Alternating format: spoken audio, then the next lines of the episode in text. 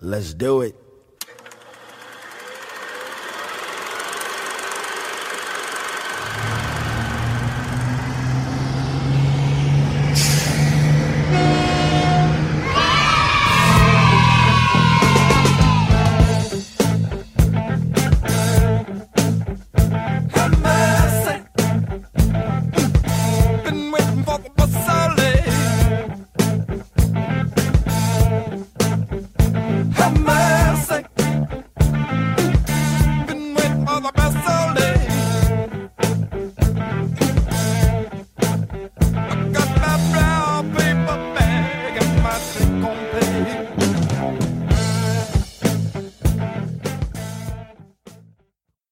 Welcome back to another episode of Short Bus Cinema. I am one of your hosts, Johnny Krug, and we're here today to talk to you about some more of those delightfully awful movies you like to suggest to us in our search for the worst movie ever made. But with me, as always, is my awesome co-host Rick, or Ricky, as you uh, you all know him. How's it going, man? It's great, man. It's wonderful. I feel like jumping in a time machine and coming out on the other side shirtless. Hey, you know what? uh, th- we, we uh, this movie we're talking about today is called Dragon Fury, and spoiler alert: there's no, there aren't any dragons in this movie. I don't know what kind, I don't know what they were trying to pull on on the audience here, but I was I was a little miffed whenever you know you find out what the Dragon Fury is, and it's pretty much all but a letdown. I was about to say there's no dragon or no fury. That's kind of the problem. Yeah. and if you misread this, you could be thinking you're watching a movie about dragon furries, and that's a whole different set of movies you're watching. Dra- dragon fur- fur- furries. That's awesome. but no, this is uh, I mean, this is this is going to be a really fun movie to talk about because I feel like I don't know, man. This one was suggested to us by Fabian Gomez, correct? Oh yeah, our buddy Fabian. Yeah, and this is a good friend of the show, longtime uh, friend in general.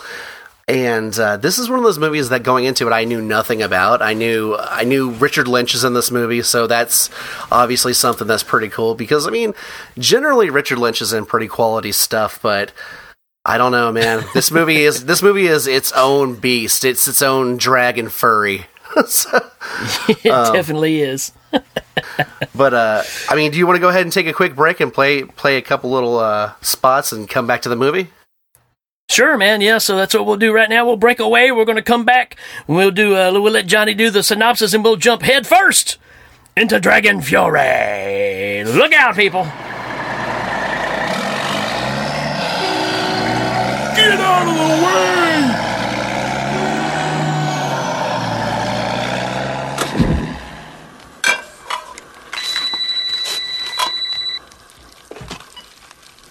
Hello? Hello, who is this? Who are you trying to reach? I don't know. Oh, I think you've got the wrong number. Do I? I'm gonna hang up. Wait, don't hang up. What's that noise? Popcorn? You're making popcorn. Uh huh. I only eat popcorn when I listen to podcasts. I'm about to listen to a podcast. Oh, really? Which one?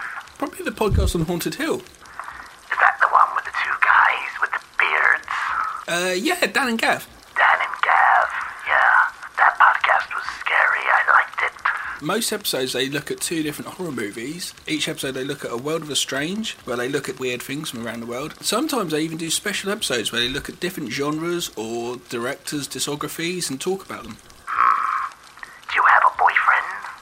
Hmm, maybe. So where can I find the podcast on Haunted Hill? Well, you could go to legionpodcast.com, Facebook, Twitter, or just go into iTunes and search for the podcast on Haunted Hill. So, are you gonna ask me out? Um,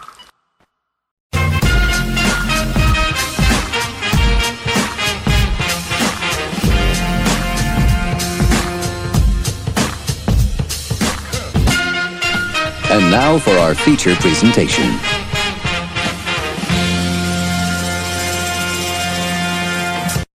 And we're back with Dragon Fury from 1995. First of all, let me go ahead and just say right off the bat that the quality of this movie and everything about it did not in any way say 1995. this movie was very stunted. It was like, uh, whenever I Yeah. looked this up while I was watching it, I'm thinking, oh my god, this movie is about a decade older or uh, newer than it should be in my mind. It, it feels like a, a late '80s movie instead, so it's uh it's really weird. Maybe maybe they shot it and it just took that long to finally get it all put together and released. Who knows? I mean, maybe because the thing is, I mean, like even the the things that are in this movie, like a lot of the elements and stuff, were very popular in the late '80s, and '95 not so much. The IMDb score for this one is a 3.1, and the only actor in this movie that anyone's really going to know is Richard Lynch, like we mentioned before the break. Uh, you know, Richard Lynch is in tons of great stuff, Bad Dreams, and uh, Oh yeah, you know, just he's a, he's a great character actor. Um, and this movie's directed by somebody named David Heavener, and um, he's done a lot of acting. But as far as directing goes, it looks like a lot of his movies have that. They, they look like they're made for like RiffTrax. I mean, Deadly Reactor, Twisted Justice, Kill Crazy, Prime Target. A lot of those direct to video like Van Damme ripoff movies from the 90s. The uh the plot synopsis for this, a guy named Mason, a dragon warrior from the future, and again, dragon warrior doesn't mean what you think it does. He returns to the year 19 returns. Okay, he returns to the year 1999 in search of a serum that can com- combat a disease simply known as the plague. I'm glad they really really thought about giving worked on that one. Yeah, yeah. What should we call this? Mm, I don't know. they, you know, you watch these zombie movies and all this stuff, and they always come up with this like really clever name with you know a bunch of abbreviations. And this one, they're just like, let's call it the plague.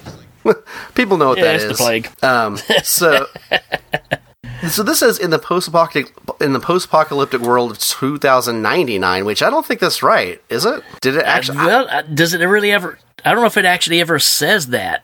No, I don't think it does. But, they uh, do they do say 1999 a few times, but yeah, not 2099. But uh, Right. apparently, an earthquake has destroyed all of civilization, and the plague is the deadliest menace of them all. Which is funny because as we as we talk about this, that's one thing that didn't make any sense to me is.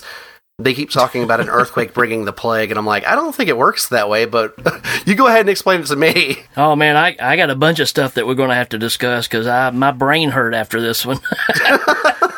the first thing I noticed is it's a dirty squirrel production, so that may tie into your dragon uh, furry.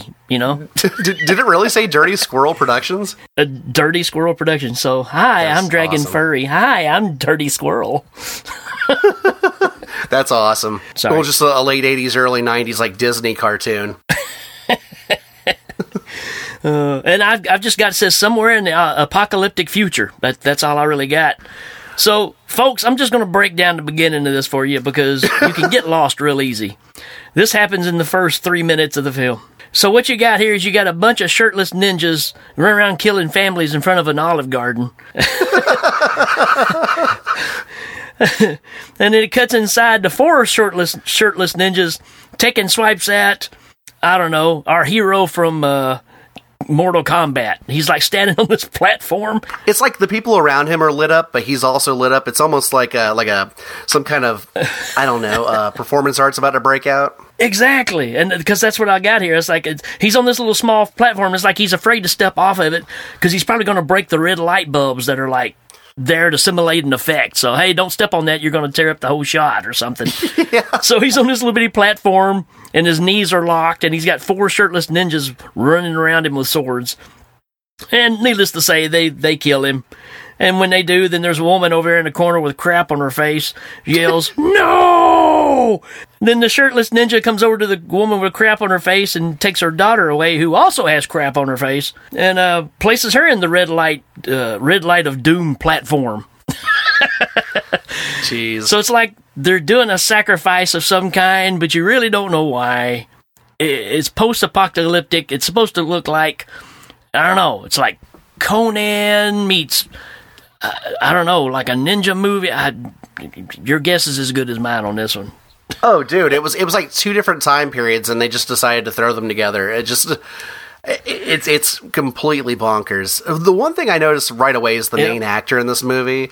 He uh, it's like he has he has like the hair of Heather Locklear around this time, but he but he's got like the body of Urkel. Oh, yeah. but not like Steve Urkel. It's like it's like whenever he Steve Urkel would drink the the potion and become Stefan or Urkel. He's got that body. so it's a little bit more toned, but yeah, he's got that Heather Locklear, you know, Melrose Place hair going on. It's like, dude, his hair was was something else, man. But before we see him, here's the here's where you can get lost real easy because the shirtless ninjas are circling the little girl, and they look up and they see another shirtless ninja with heroic music playing behind it. So he must be the good guy, right? Here's the problem with this movie: the the sound editing is atrocious. It's probably the worst I've ever heard of any movie, and that's saying a lot. That really is saying a lot. Oh man, it, it breaks out into this big fight of a bunch of shirtless ninjas fighting the other shirtless ninja. And hey, Johnny, you know how you can tell a good shirtless ninja from a bad shirtless ninja?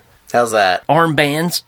He's got little armbands on, so you can tell which one's good and which ones are not. I, I actually couldn't. I didn't. I don't think I caught on to that for some reason. Yeah, I was just watching. I was like, "Oh, wait a minute! That's the only way you can tell the difference because they've all got the wraps on their heads, so you can't tell who's who."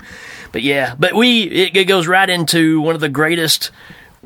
Well, greatest, greatest is the wrong word. One of the worst edited fight scenes in history. I've got a little sound bite of it, and you can hear like people to be mid scream, and it cuts off and goes to another scene.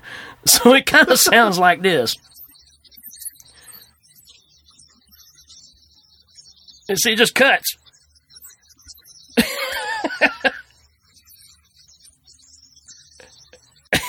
it's like you and it oh, and it cuts off. You know, just like when you're talking to somebody on a cell phone, you lose service, right? Hey, well, this was this was right around the time cell cell phones were created. You know, 1999. That's right. And they're fighting on the second floor in this building, right? So all the ninjas run up to fight him. And after this big fight, right at the end of this edited scene you just heard, uh, he throw he throws his sword down to the ground, and you hear it like he stabs a dude with it. he just takes it and throws it like you you know like when you were a kid and you took a screwdriver and you try to stick it in the ground. It's that kind of thing. But you hear a guy go, "Oh!" And he did that so he could somersault flip down to the ground, right, and get his sword back. And, uh, you know, sure enough, there's a dude laying there. then he kills about six more and uh, pretty much grabs the, the woman and the kid that's got the crap on their face and says, Come with me. And she says, But my husband. And he goes, Let the dead bury the dead. And I'm like, Yeah, what, does that mean? Yeah. That makes no sense. Well, this movie was written and directed by the same guy, so and he he seems to have done a lot more acting than he has. Well, no, honestly, that's not fair. He's done a lot of directing and writing, so he just wasn't very good at it. Apparently, he pops up in this movie, but I don't know who he is. Oh man, I I should have looked that up. I didn't even check. Yeah, I saw it said a guest, a special guest appearance by, you know, he's got his fingers all in it. So here's the fun part, folks. We're we're in the post apocalyptic. It's 2099. We almost get a Battlefield Earth moment here because dude picks him up and throws him on the back of his Harley and drives off. wow. That just kind of blew my mind when it happened because we're we're like Conan the Barbarian here, but we're on a motorcycle. How he knows to drive one? Who knows? Where he gets his gasoline? Who knows?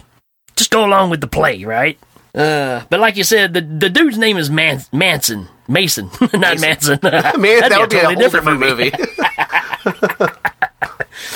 You can block me in, but you can't block me out. Dude was the good, up, do up, good, up, that little dance he was doing. oh man, yeah, so it's Mason, but from now on, I'm going to call him Master Mullet. Because, like you were saying earlier, Johnny, this dude is wearing it, man, and proudly.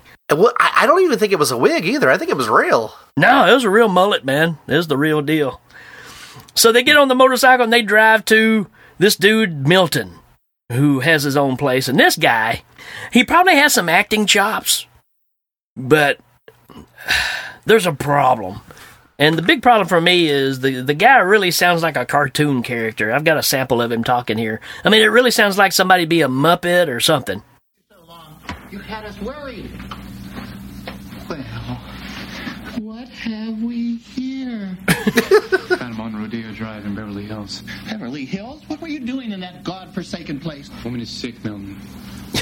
So he's got these little, like half spectacles on, right? That you look down over like you're an old guy, right? And he's got them pushed down in his nose, and I'm wondering if it's shutting his nose off and it's making him talk like this. Oh man, everything he does is just so over the top, just over overacting. And and I don't know. You said he might have some acting chops. It's hard to say. I mean, as far as this movie goes, eh. he's probably the next after Yeah. David Lynch. So, or not David Lynch, Richard Lynch. That'd be a different movie too. Yeah. Starring David Lynch and Marilyn Manson. I mean, uh, Charles Manson. Well, Marilyn Manson. Who cares? I think we're writing a better movie actually. Uh, yeah, we we got to the end of the show really quick. They call him Dr. Milton and then they call him Milton and then at one point they say Van Milton and I'm like, "What's his name?" Like is Milton his first name? Is is he Dr. Milton? Is he Dr. Van Milton? Is his first on, name man. Van? I don't think any Yeah. of them had any direction on what to call the guy. They wrote limericks about him, you know, kill, children's limericks. You know, Doctor Van Milton. Don't you remember that one? Doctor Van Milton sat on a hill. But also hanging out at Milton's place is is um, Master Mullet's main squeeze, and I never caught her name either. I just uh, called her Tia Carrera. She was. She was a knockoff Tia Carrera, but her name actually, let's see, I have it, Regina. Oh, that, that's original. It doesn't really establish her as his like squeeze. It's just she's just kind of there, and then later on you find out that you know there's a little bit more to that situation. I mean, yeah, we'll get there. Uh, so they're they're meeting each other up again, and he's bringing the, the, the woman and the kid in, and they're hiding them because they know that these shirtless ninjas are chasing them. And they hear some sirens off in the distance, so they know somebody's coming. So they hide the mother and little girl. And you hear a knock at the door, and the door bust open, and you get this guy that comes in. He's he's like one part Gene Simmons, one part Conan the Barbarian, and the other part Mario Van Peebles. Dude, the Gene Simmons vibe was strong with that dude. Oh yeah. Oh, so there's him, and then this other guy. I just called him Samurai Redneck because he's like just not as cool as the other one. I don't know. Kind of had long hair and a scruffy beard. I don't know. He had no reason to be running around with a sword. I can just tell you that. and and it and coming in between them is Richard Lynch, who's you know the ultimate baddie. Like you said earlier, he's he's always worth watching, even if the movie is crap. Oh, But this yeah. is the makeup of our AAMA, which I don't know. that they ever did they ever tell us what the AAMA is? I mean, they don't, but I mean, I all I could think of it was like some like I don't know mutated version of the American Medical Association, just with an extra A in there. That's like it, it was really weird. what I was thinking too. And the thing is, they'll knock at the door and say, "Open up, AAMA." I'm like, well, how many was that? It all runs together. but they come in and. Gene Conan starts running around looking to the place, and, and uh, Master Mullet's girlfriend's the distraction. She's in nothing but a towel and comes out of the darkness. Is like, You looking for somebody? And he's like, Hey, baby. No, You know, he's not he- like that at all. Not at all, dude. He throws her aside like she's garbage. I love this. So they saw Master Mullet's motorcycle out front. So Richard Lynch knows dude's there because he's the only guy in civilization now that has a freaking motorcycle. and he, Richard Lynch asked Milton why the vehicle is there. and we get this uh, this description of why. It's fantastic.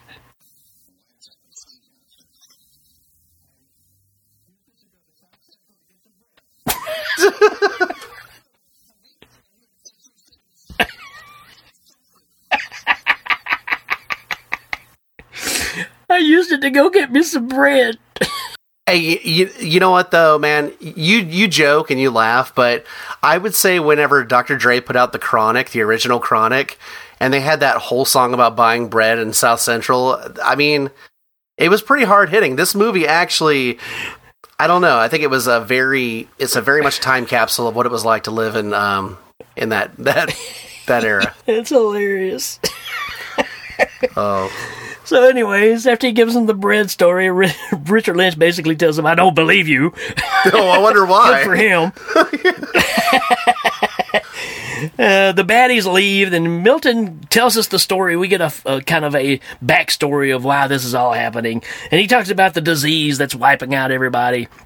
Like you said, they just call it the plague because they're so non original. And he goes and finds these newspaper clippings from 1999 about a man who, it was a man made plague. So, you know, it wasn't something that just nature took care of itself. It actually was something that was, they're saying was man made, but then there was another person that created a, a cure for it. So we're setting up a true Back to the Future right here, folks. That's right. Not only are we ripping off Conan, what else are we ripping off here? Highlander. I mean, maybe a little Terminator thrown in there. Beastmaster. Uh, yeah, we're going to rip off Back to the Future now. So don't get excited Great because when you think Back to the Future, it's it's not going to be what you think it is here. Uh, so Milton builds a t- builds a time machine. I wish I had Michael J. Fox saying this. You built a time machine out of a wooden chair and two strobe lights. Oh, dude, this time machine was great. I mean, we watched what was it, Deathsport, where it was kind of the same thing, where they took uh, David Carradine and strapped him down and just put a strobe light right on his face. This is almost the same thing, except they couldn't even afford something to strap him down, and they just had a wooden a wooden chair that you sat in, right? Oh man, it's fantastic. But anyways, uh, just like you need it to happen because we're telling a story here, um, so the the the baddies show up again. AAMA show up again just because they want to, I guess. Just the ninjas at first. So we get more bad edited fights and all this stuff, and then out of nowhere, Tia Carrera just pulls out a gun, starts shooting people. Yeah. Now, It- and again, that doesn't really fit in either with what's happened to this point. yeah, how is this established? And how many bullets do you have? You're right. I mean, you're talking about a gun that's I don't know, 100 years old. You think there's still going to be bullets for that kind of stuff? I don't know. This is this when they're actually getting into the future? I mean, Oh yeah, this is where yeah, because because uh, Master Mullet says send me back, and then we get the rules of how this all works. So we're getting our uh, escape from New York moment here. All right, well you've only got thirty six hours, and and after thirty six hours you got twenty seconds to jump through the door, the portal through time. So there you go. And he this is this is what kills me too. He gives him some aspirin because he said you'll have a heck of a headache when you get there. What the hell? it's, it's just so much random stuff thrown into this. So you got shirtless ninjas fighting Tia Carrera, and she's shooting them with a gun, and then Master Mullet strapping himself into the, the time machine, which is, you know, like I said, strobe lights and a fog machine. and uh, yeah, he just disappears, right?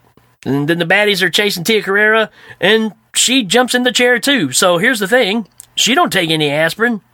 So we've got some inconsistencies here already. Well, and also she doesn't bother to put any clothes on or anything before she jumps into it either. Well, I think didn't she? She had clothes on when she got in it, right? I don't think she did. I, I think because she had to. She was almost naked whenever she was. Uh, well, yeah, you're right. I think there's just some continuity errors. Because she was there. upstairs fighting them with the gun and all that stuff. Eh, apparently, when you come out of the time portal in 1999, you come out shirtless. Yeah. Well, and and it does, and there's really no idea of where you're going to be transported to because neither one of them get transported to the same area. that kills me too. Because, you know, you're just going back in random time and just hoping you end up somewhere in the vicinity of California, right? yeah, you you could end up on a roller coaster. I mean, the, anything. Well, and and they set up this gag, this this just married gag with this. I don't even know how to explain this, but it was done for comedy, and it just didn't work at all, Oh, yeah. man. Um, just this. Well, it's one of those situations where he, he had a friend that was popular at the time, which was I don't know if you know them or not, but they were huge in the '80s, man. I mean, they did all kinds of pinups together, Oh, okay. twins. You know, they were they were a big deal, both of them. and and and the uh, the women are the oh Exactly. So you got this this hottie, and then you get a nerd that she just married, right? So they're just married. So what's going on? You got you got Master Mullet has come back, and he's in a hospital. So he wakes up on a gurney, being rolled, or we pick up the story where he's been picked up, rolled into a hospital, and they don't know what's what's wrong with him, and they do a bunch of tests on him, and they basically realize that he has amnesia and he's dead. Boom, boom, boom. Well, the, the So- amnesia thing too is just crazy because it, it- again, it was it was unnecessary. It did nothing for the Well- for the Nobody else gets amnesia. Maybe that was the aspirin side effect. Uh, that's what I'm saying. He's the only one that took it, and he's the only one that stays in the hospital for all this time because he's got amnesia, and everybody else is running around the streets. but during the during the the situation of the just married couple, she's going and getting dressed into some lingerie, and then on the bed where the nerd is laying there ready for her, uh, Tia Carrera pops up, well, shirtless on the bed, right? and then you know his wife comes out and sees her in there and starts getting mad and throwing stuff. And Tia Carrera jumps up and steals dude's jacket. It's basically a tuxedo jacket because they just got married and runs out the door with it. And the best part's when the husband says hey maybe we can make it a threesome Yeah, this whole scene was weird. I mean, I guess yeah, the director would have had to be really good friends with these people just to. I the scene was just so out of left field. It fits in with nothing else in this movie. Well, here's the thing that gets me too, and this is just, I know it's just because we're supposed to go along with the story, but she gets dude's jacket, she puts it on, so we're running around shirtless with just a jacket, which is pretty hot, I have to say. Oh, yeah. I like it. But uh, she reaches into the, the, the coat pocket and pulls out the keys to their car. Yeah, Well, automatically, she knows what car keys are, she knows what car is theirs, and she knows how to drive a car. oh yeah, How's that possible? dude. There's, I mean, this movie is just so all over the place. And, and it's funny too because you're in the future also, but the car she's driving is like a Buick Skylark or something. It's it's like not even futuristic. Oh man. But yeah, I mean the, the fact of she picks up the keys out of her pocket and knows exactly what they go to and knows which car to get in and just takes off in it. And that's that's something throughout this whole movie. These people from the future from, you know, all these years when everything's been tore apart and there's no, you know, it's post-apocalyptic, but they all know how to drive old 80s cars, you know. Pretty well, yeah. So at this point, when this is going on, back at home base at Milton's place, uh, Richard Lynch forces Milton to send uh, Gene Conan and, and Redneck Samurai back in time. So here you go. You're getting your Terminator kind of set up, right? So now we're sending them back. Gonna go back in time. They they needed a they, this movie needed a, a bump in soundtrack. Yeah, we'll talk about that in a minute too. Before they go back, though, uh, Gene Conan or Conan Simmons, whichever you want to call him, found the mom and the daughter, and he kills the mom, but the the daughter's still alive. I don't know what the significance is really of that, but did you notice this when Redneck and and Gene get sent back? They just sit in each other's lap in the chair. I think this is a one seater. Uh, I'm just you know throwing it out there. In their defense, though, they probably knew that they would both be separated. So why not spoon on the on the the ride over? Oh man! So they sit on the chair, and then they pop up, and we cut to 1999, where Color Me Badd is hanging out smoking some pot. Oh my god! And, uh, I- okay, I'm right. That is awesome. First of all, Color Me Badd is the perfect description of this gang. This is a street gang, by the way. But oh my god, like these guys are supposed to be toughs, these street toughs, and uh, they decide to like pick a fight with the uh, AARP or the AAMA or whatever. Um, and AARP. it is yeah it is just so weird and bizarre but the fun thing about it is it's it's got like a video game feel to it because it's just like wave after wave of street Yeah. gangs it's like you're playing double Yeah, dragon or something and just That's exactly what it's like. and the fight scenes are pretty bad. I mean, you can see them stop and plan their next. Okay, we're supposed to do this other thing next. Okay, stop. Okay, now we're supposed to do this other thing next. And it's it's poorly executed. You can tell that these two baddies that we got right here were kind of hired because they had some experience in some martial arts and kind of knew how to act a little bit. And that's the extent of it. It's kind of Well- like you're cast in No Retreat, No Surrender. I mean, kind of the same deal. well i mean okay so you're you're in a boy group and you're on the set of i want to sex you up and all of a sudden a director michael heavener comes up to you and he's like hey guys could you guys just fill in for a couple of street toughs for you know 20 minutes and of course you're gonna you know jump at that opportunity to fight gene simmons oh i don't I don't know, man. This that was such a good description of these And guys. Before they do that, they take they take they got a tracker with them so they can follow them. Now this is the other thing I don't understand. They've got this tracking unit. It's basically I think it doubles as a sword too because you've seen this thing where they push a button. It's a little almost like a lightsaber, but a real blade comes out of it, which again makes no sense because the blade is so long and the handle is only as big as the palm of your hand. So yeah, that that we missed something there too, but that's okay.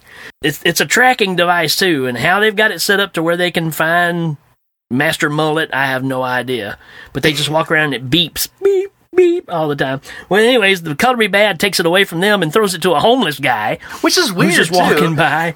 Yeah, because the homeless guy just like leaves. He doesn't even hang around. He's like, "Oh, got myself something." and Just goes and just exit scene. And he's like an Australian. But yeah, I'm kind of wondering if that's the director. That probably was, dude. I, you know what? Now that you say that, because I could not figure out why they had some random Australian dude in the middle of South Central or wherever this is supposed to be. Instead of saying Gene and Redneck all the time, I'm just gonna call them G and R. oh, ready to rock!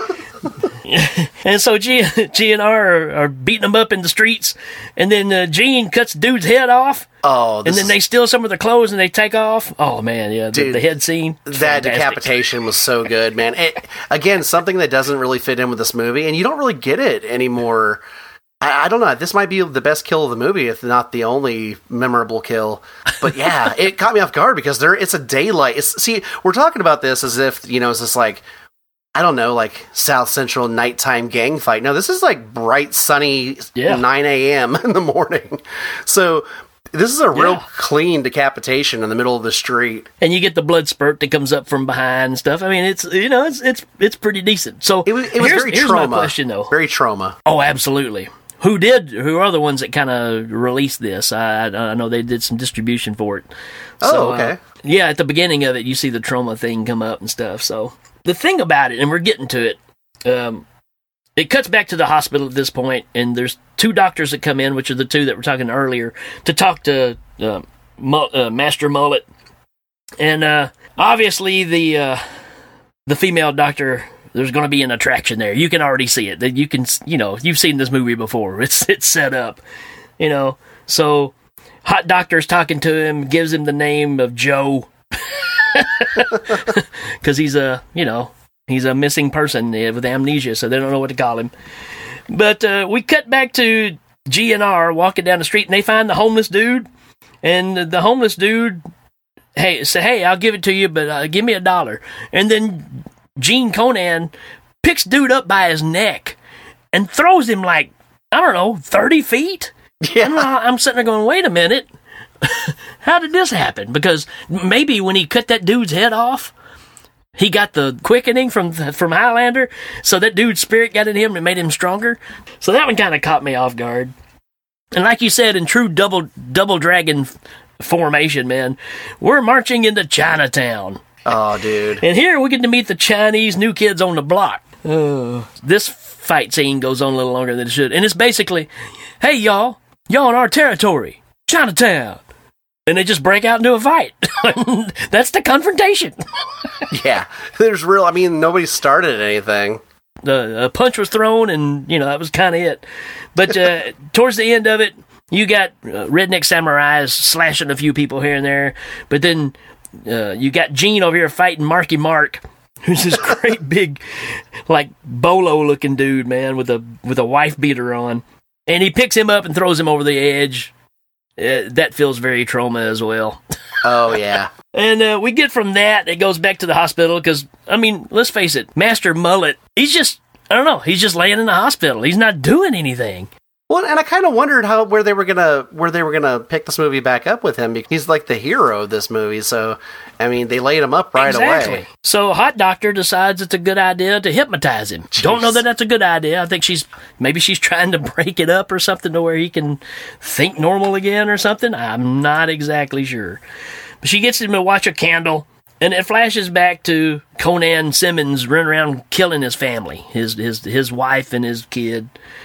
And uh, so basically, you're finding out, like like you were saying earlier, there is no dragon. The dragon is this clan, right? This this foot troop that works for Richard Lynch. So that's kind of what we're figuring out here. I love this. During this, we get a flashback, and it's like Richard Lynch, and he's got Master Mullet like strapped down like like Rambo two, you know, where they're torturing him.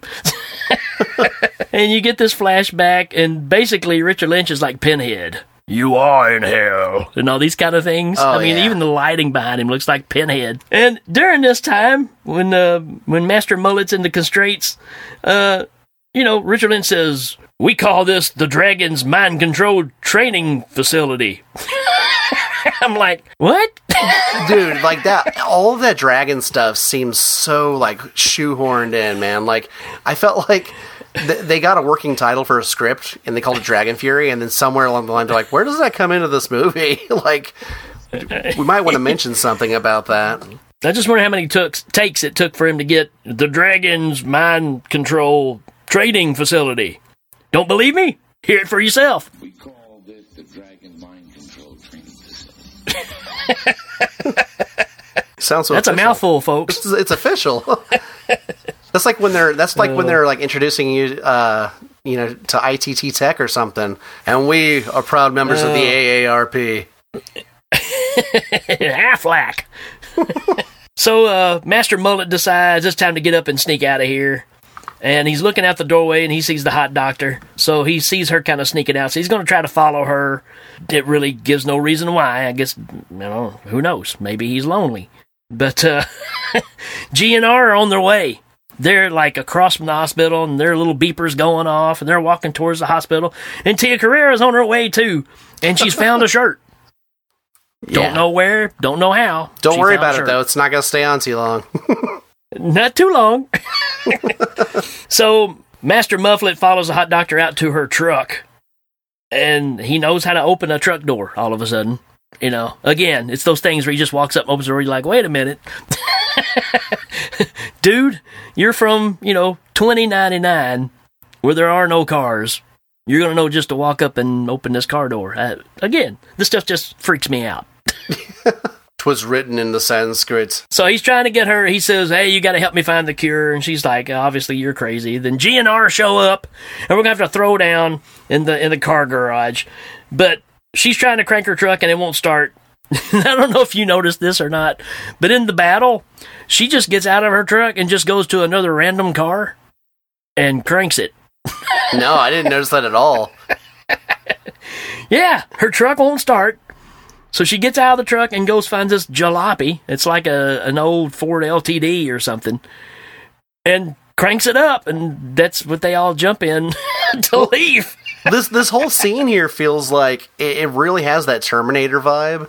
If you know the Terminator was done on a budget of like a a local Cash for Gold commercial. Chicken to cash, chicken to cash. Yeah, but because I mean it's weird because like I.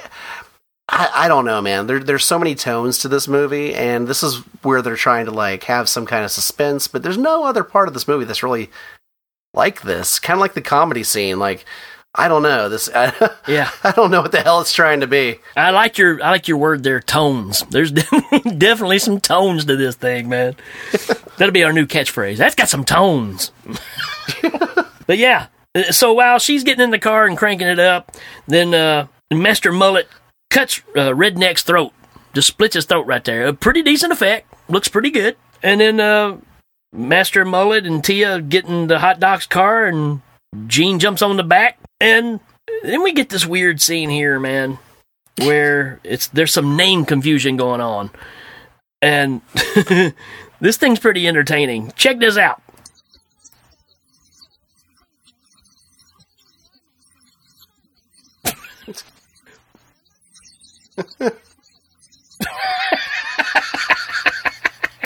Wow. Go on, Mason. Go on, Mason. Mason. Hey, Mason. Mason. His name's Mason. Hey, Mason. Mason. That that is so excellent. I, I also like the fact that he's at a hospital and instead of John Doe, it's you know he's Jodo. It's, Joe Jodo Jodo.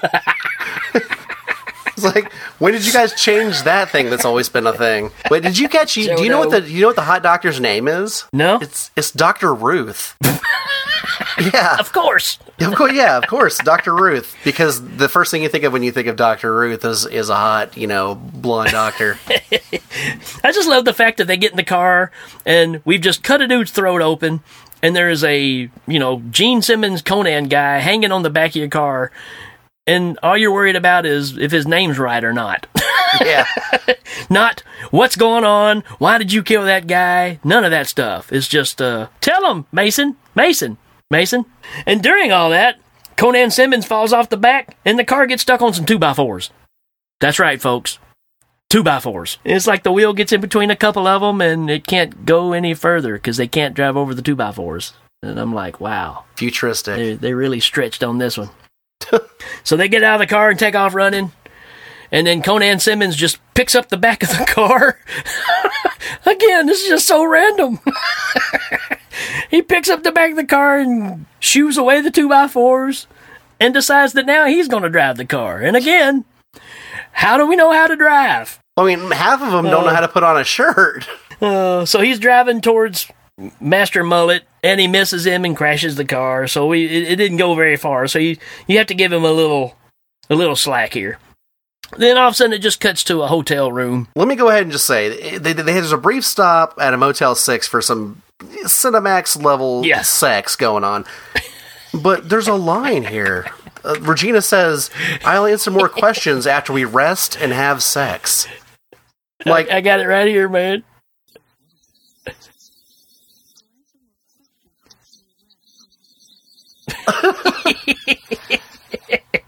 And then she follows it up.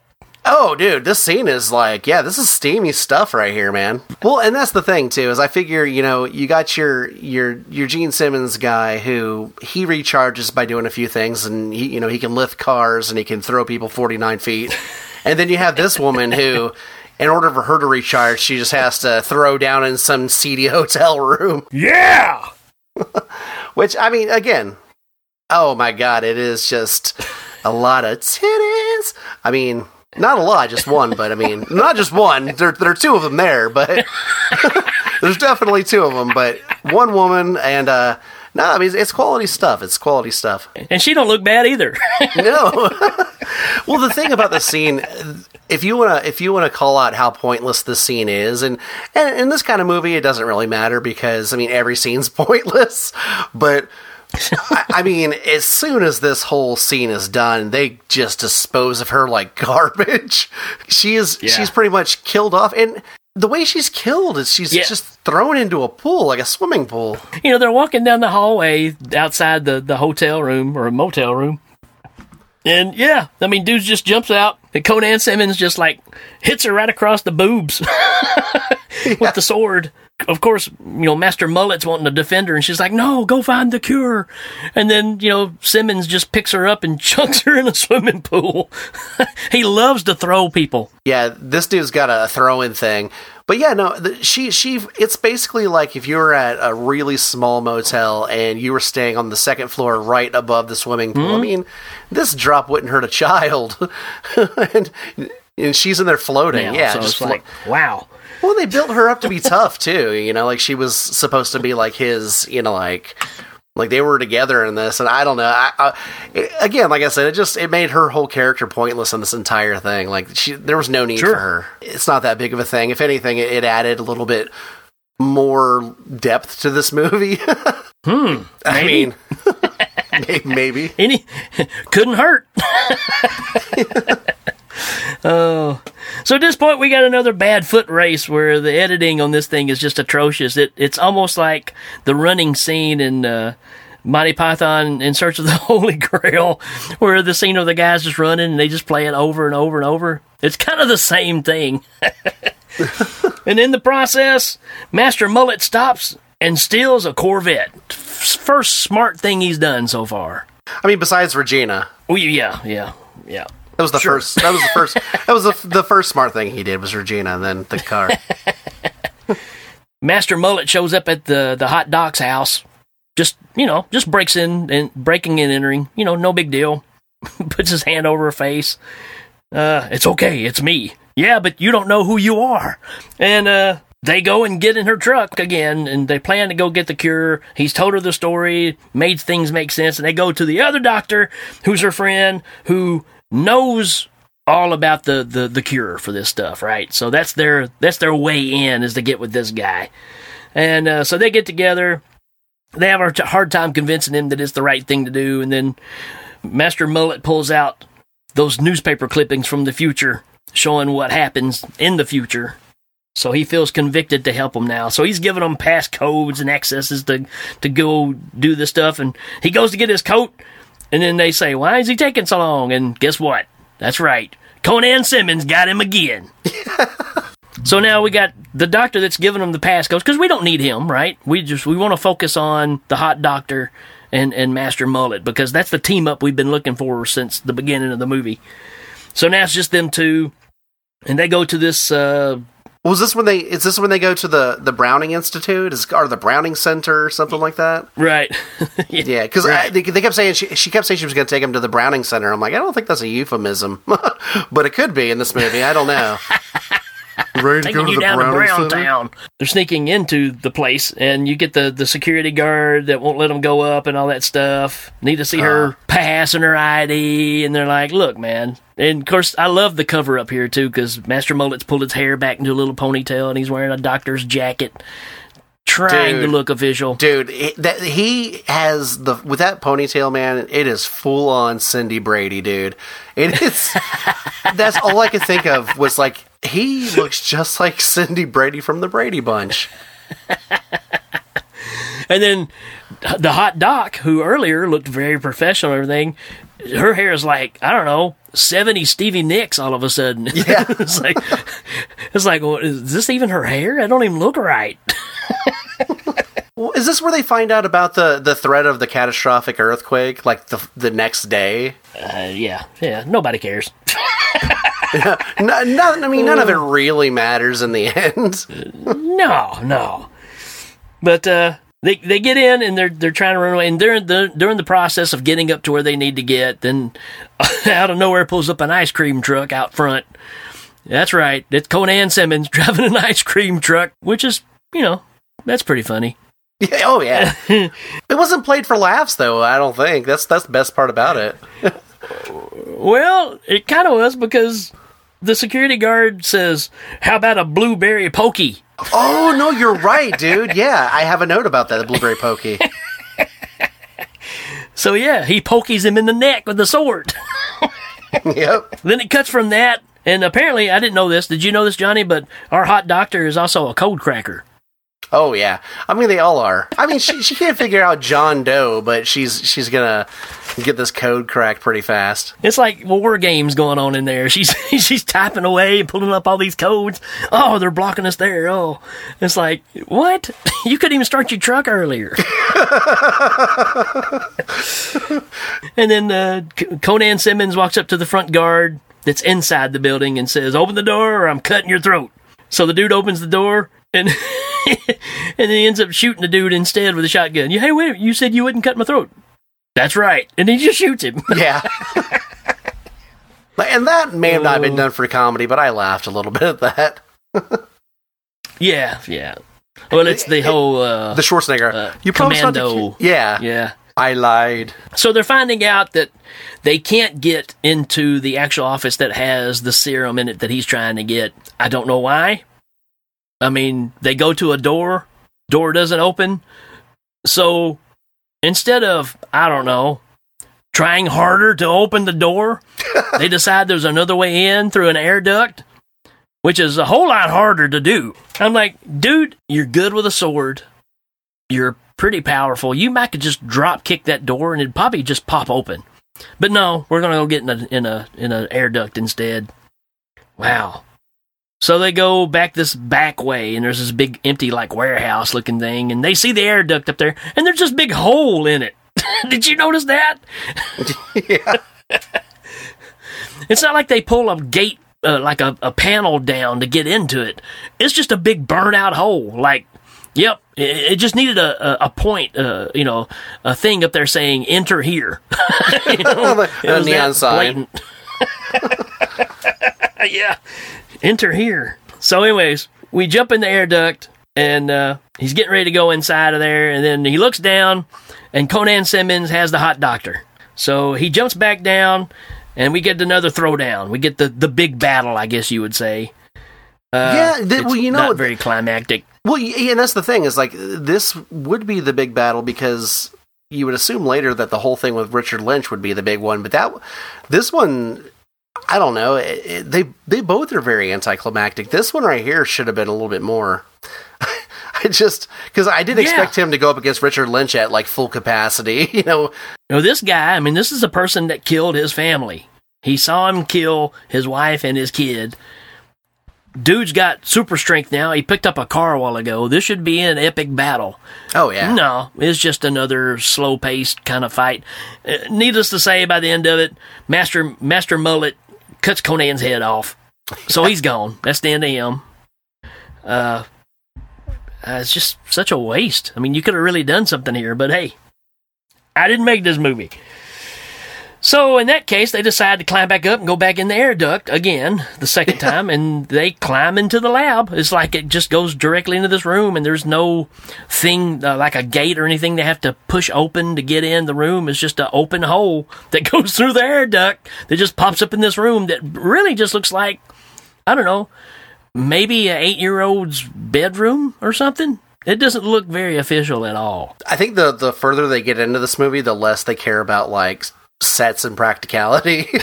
Let's just get it done. well, I mean, once we get a little bit further, the the final scene with Richard Lynch and everything, I I, I felt like was just shot in like a really dark room with Oh yeah, you know, yeah. some yeah it just I they didn't even try for set design or anything like what the hell are they going for here Uh, and that's the thing about it, because we you said it earlier. When they get sent back in time, it's just random popping up wherever, and you have to find your way to what you're looking for. Except when Richard Lynch does it, because he shows up exactly where Master Mullet is, and he still has a shirt on.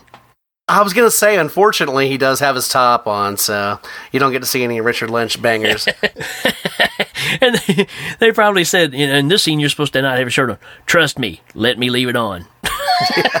I'm doing everyone a favor here So here you go. You got Master Master Mullet, Master Mullet, and Richard Lynch sword fighting, and in the process, Richard Lynch kind of shanks Master Mullet. He's hurt.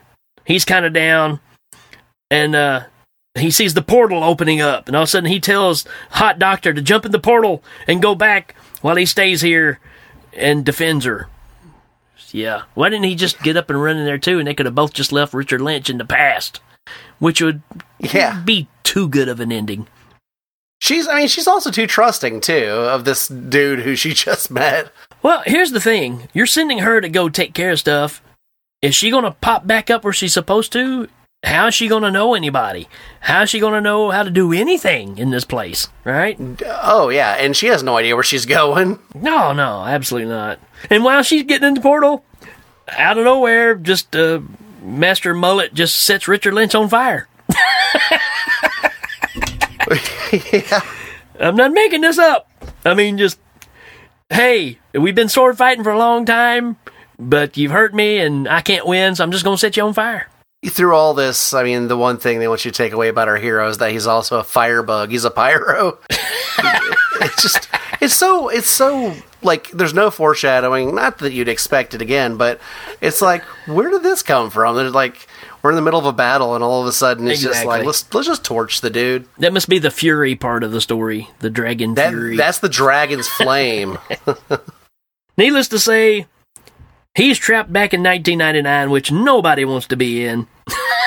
no, no. And Hot Doctor is in the future in 2099, and she gives the cure to the little girl, and the little girl don't have crap on her face no more. And they walk off like the like the beginning of Gladiator. it's like in a field. I don't know if you stuck around for the credits, but did you hear the song at the end of it? I did, yeah. It was like Oh, a ballad, wasn't it? Yeah, here, here it is.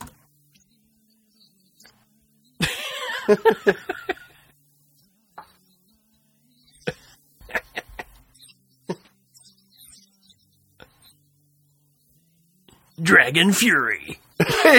Yeah, oh man, Dragon Fury with original soundtrack by Dan Fogelberg. Uh, you know what this song, what this movie needed? It needed "Child of Love." Oh my gosh. I almost wonder if that's the director's band or something. song written and originally whistled by Dry your eyes. The dragon's gone. He flies away. it's like, what the hell are you talking about?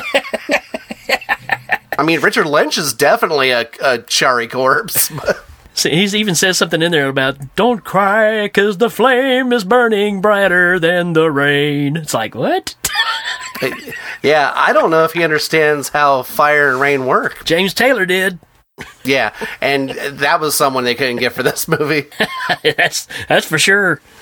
So there you go, folks. There's an in-depth look at Dragon Fury. Hey, uh, man, uh, what were they thinking in this movie, man? Like, I feel like Richard Lynch in general was way too willing to be set on fire in movies after being someone who was, you know, set on fire Who was actually life. set on fire. Yeah. Right. I'm like, what were, the- what were Yeah. they thinking with that, man? Like, how do we take him out? We could easily kill him with a sword, or, hear me out, what about fire? Seems more effective. There's so many is what what were they thinking is. I just the, the just the continuity of, of a lot of it for me is just painful. It probably wouldn't have affected me back if I was a teenager watching this and going now now wait a minute. How do they know how to drive a car again? I don't know. I probably would have picked it up too because it's pretty lame. Uh, you think about Conan the Barbarian. If you took him and brought him back in time, or brought him into the future of '99, would he know how to drive a car? Absolutely not. them taking on the American Dental Association with swords. That was pretty funny. Uh, or I don't know, whatever whatever alphabet group they were fighting in this movie. Four out of five dentists recommend not getting your head cut off by somebody in a street fight. Any good lessons? You get any good lessons from this movie? Absolutely. If if you're going to be riding on a motorcycle in the future, wearing a cloak is probably not a safe idea. Because it'll, pro- it'll probably get down in the wheels and cause a real bad accident. It doesn't happen, but I noticed it's like, wait a minute. This mom just got on this bike and her cloak was like dragging the ground.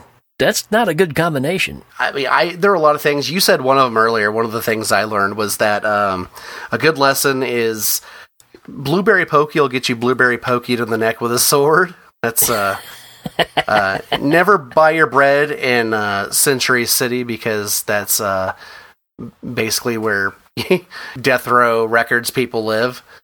And uh, one thing we didn't talk about, and I don't even remember what scene it was, but I know it was toward the end, was uh, a good fighting tactic I learned from this movie. A good good one is uh, just throwing my cape at somebody. there was a scene where Yeah. one of the villains just like straight up threw his cape at somebody and ran. Here, take this. well, I found out if you want ultimate power, all you got to do is go find the members of Color Me Badd and cut one of them's head off. I wanna fight you now. Upgrades, man, for this movie. Oh gosh. More Richard Lynch would have been nice. Yeah, it's that's a waste of talent right there. Uh, there is one cool flashback. I don't know how I skipped it here, but there's another flashback that he does, and it looks like it, it shows the same torture scene again. You get more story about Conan Simmons killing dude's family, and there's some kind of initiation, and so that's the story here that we kind of left out. Is Master Mullet is is basically the Dragon Fury. He he was initiated to be a part of this clan, and I can't believe we missed this. I I, I must have skipped a page, but uh, he stands up. They do the same thing with the four ninjas going around him, and he's on the little platform again, and he kills all the ninjas, and then he takes his sword in both hands. You know, like across from him, and he jumps over his own sword and points it at Richard Lynch and takes off running. it's just it's the weirdest scene. And then if you look around, it's like, well, the members of Wasp are here. What's what's this all about? Dude, Blackie Lawless all the way, man. Yeah, I, it, that scene, yeah, because that's that's the scene actually where it shows his family killed because Richard Lynch, whose character we didn't Yeah. even say, his character's name was Vester, not Fester, Vester. Uncle Vester. but basically, yeah, he he had been mind controlling Mason into turning into you know basically unleashing the dragon fury, and uh, and that's that's all done in this flashback scene. Yeah, we didn't talk about that too much, but you see where Mason's whole family gets killed. and- Well, you didn't miss anything but a couple of chuckles. yeah, honestly, because it, half of the scene is the scene from the very intro of the movie. Right, it just kind of repeats some material here, but that's all right. I guess you you're trying to make it all tie in as best as you can. It's, it's kind of like a crap sandwich. It's not going to get much better. You just keep eating it. Man, uh, so uh, where would you sit this movie on the bus? Uh, you know what? Overall, it's not it's not terrible. No, There's a lot of inconsistencies. The editing is atrocious. That's the to me that's the biggest problem in this movie. Yeah, it's low budget. I can deal with that. Lack of soundtrack. We've seen that before. But the editing is really really bad. And it's mainly in the fight scenes. It's almost like I don't know, you brought your movie home and you had a headache, so you let your third grade daughter edit the film for you. I mean, it's really that kind of bad. And uh, I don't see how anybody saw that and thought, yeah, that that's good. So for that, being that the editing and the storyline is just kind of bonkers, I still enjoyed this because I wrote five pages of notes. So I'm going to say middle of the bus. Yeah, this is a middle of the bus movie. I was teetering on middle or uh, second to the back, but I'm going to go with middle because I, I think I could watch this Yeah. again, especially you know have a chuckle with Sure. some friends. This would definitely be one that you would pull out and show with some friends at a party or something for sure. You know, and at any point somebody could ask you what's going on, and even if you've been attentive, you still wouldn't know. Yeah, So- I don't really know. You want to hear something really fun about this? Uh, this had a sequel, and I don't know if the sequel was ever released, but it came out the following year in 1996 with a completely different cast. And listen to this: Dragon Fury 2. the The first movie, the IMDb rating was 3.1. The IMDb rating for Dragon Fury 2 is 6.8. What? But the thing that's the thing that's tricky about this is IMDb doesn't have a plot synopsis. It says the plot is unknown at this time, but it has a full cast list. but and it's got a rating. yeah, a, a different director, different writer, but one review on on IMDb and listen to this. The one review is an 8 out of 10 and it says a low budget but interesting martial arts action film. While Norris wears a cloak over his head through the th- through the whole picture, giving the two other actors a chance to shine in their character roles. And that they did. Hats off to Robert Chapin, the hero, and Kathleen Ann Gardner, who played Crystal Blue. That sounds like the director wrote that. Like, but but somebody somebody saw this movie and was like, you know what, this movie needs. There's just too many questions. I have way too many questions for this. Wow. Um, All right, so listeners out there, if if you've seen Dragon Fury Part Two, you got to let us know that it exists. Where can we find it? Uh, we're just curious. I don't know that we want to watch it because it sounds like it's too good of a movie for us to watch. If it's a six point, whatever you said, eight point six, that's crazy. So if anybody's seen that, matter of fact, if you've seen either one of these, let us know. By the way, if you want to watch this, this is on uh, it's on YouTube. You can watch Dragon Fury in a very bad copy oh yeah, on YouTube. this is. It, it's weird though that like Troma picked this up, even if it was just for distribution, because I don't know. I feel like even some of the stuff they did like that was the quality was a lot nicer. This yeah, one to a certain even- degree. Yeah, but uh, but like the editing, like you're saying, just the sound editing and stuff. I feel like Yep. this is probably the worst thing Troma's tacked their name to as far as that goes. Yeah, you know, and, and the thing about it is, it's not really. I mean, you can tell it's very cheap, but it's not shot terribly. I mean, there's there's some sketchy things here and there. And again, we're watching a very very bad copy of it too. But you know, if you took the action scenes out and gave them to somebody that kind of knew what they were doing, this movie could have been a little more. Well, it might have been less fun actually. You know, I, I, I think if you made the fight scenes too good, then the rest of the movie is kind of like it is. I don't know. Maybe maybe the fight scenes match this movie perfectly. Well, Ricky Ricky watched a grainy copy on YouTube. I watched the 2016 Criterion release of Dragon Fury, so uh, I don't know what he's talking about. You got you watched it in the Dragon Fury steel box, right? Yeah, it, it was the 4K uh, restoration. It, it was AAMA approved. It had all it had all the doctors approving. This movie, it was something else. Um, it was. It, I knew this was gonna be a fun one to talk about though, because and and thanks Fabian Gomez for recommending this movie because I don't know Oh, that I would have ever seen this otherwise. Well, he seemed pretty shocked by it too when he he recommended it. He said, "Man, I just watched this movie," and I was like, "What did I just watch?" So, uh, Well, how did Uh, how'd you stumble know. onto it, Fabian? Like, how do you how do you come across this movie? so I don't know if we thank him or we hunt him down. I don't know. I think uh, he needs to go in a time machine, spooning another dude to a to a futuristic year and try and find a cure for the plague. Which which plague? The the plague. The plague. I don't know. Hey, Fabian, why don't you go back in time and grab Color Me Badd and bring them back to now? That'd be just as funny. Oh yeah. Folks, we're going to take a little quick break. We will be right back. Get out of the way!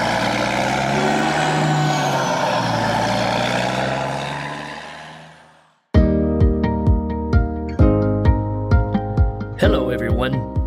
I'm Rick Morgan, and I want to share with you a scientific breakthrough that can change your life. Many people struggle through life with personal imperfections, shameful actions, and bad habits.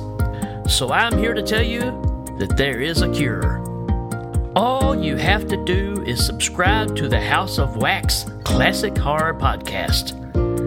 I've been subscribed for only two months, and my results have been amazing. But don't take my word for it. Listen to these subscribers' success stories. I used to have pampered chef parties at my house and murder everyone that would show up. But after listening to the House of Wax, I don't even cook anymore. I used to have bad teeth, but since subscribing to House of Wax, I show my pearly whites wherever I go.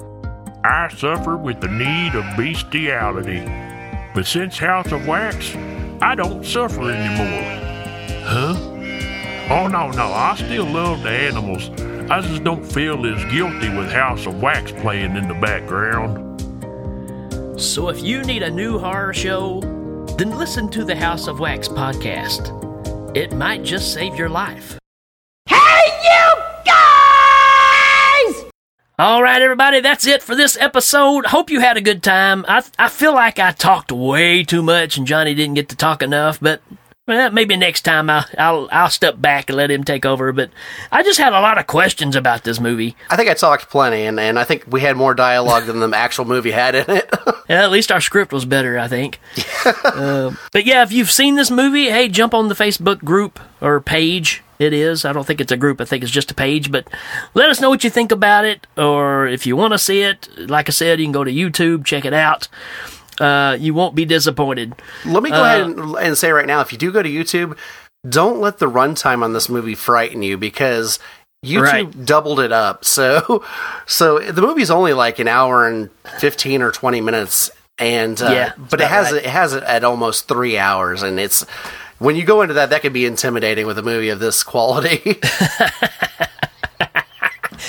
And what it is, I don't know if you kind of skimmed through and looked at it, but it doesn't really play the movie again. It's almost like whoever put this movie out there went back and took their favorite scenes out and just made a collage of their favorite scenes. Oh, that's like awesome. a mashup. no, I didn't know that. Is So, it just is uh, it just like an hour of like the hotel s- sex scene and then a head being cut off? It's just random clips that don't make any sense. It's like I really love this part. I'm going to put this on here. Oh, I love this part. People need to see this part again. I don't know. It makes no sense, but it's just random clips. It's not. It's not the movie. It's uh, So- David or Michael Heavener the director. It's his like little end of the movie compilation to, to, to show you exactly what you're missing. This is why you should have liked it. just just like the movie, these are probably the the special special edition outtakes, but they're really just the same thing it's in the movie. oh man, this one was a blast. I had a really good All time right. talking about this one. Yeah, it, it's fun. This is this is definitely you know material for this kind of show. So again, folks, if if you have recommendations of something you want us to cover, um, we haven't really decided on what's coming next. Uh, I know that we're planning on doing, still want to do a commentary for the Apple, just because you can't pass that up. Uh, but yeah, if you got recommendations, give us a shout.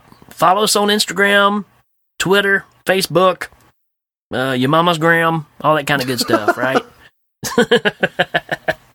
Uh, well, Johnny, it's been a blast, man. Oh yeah, dude. Folks, we will see you later. Adios. Peace.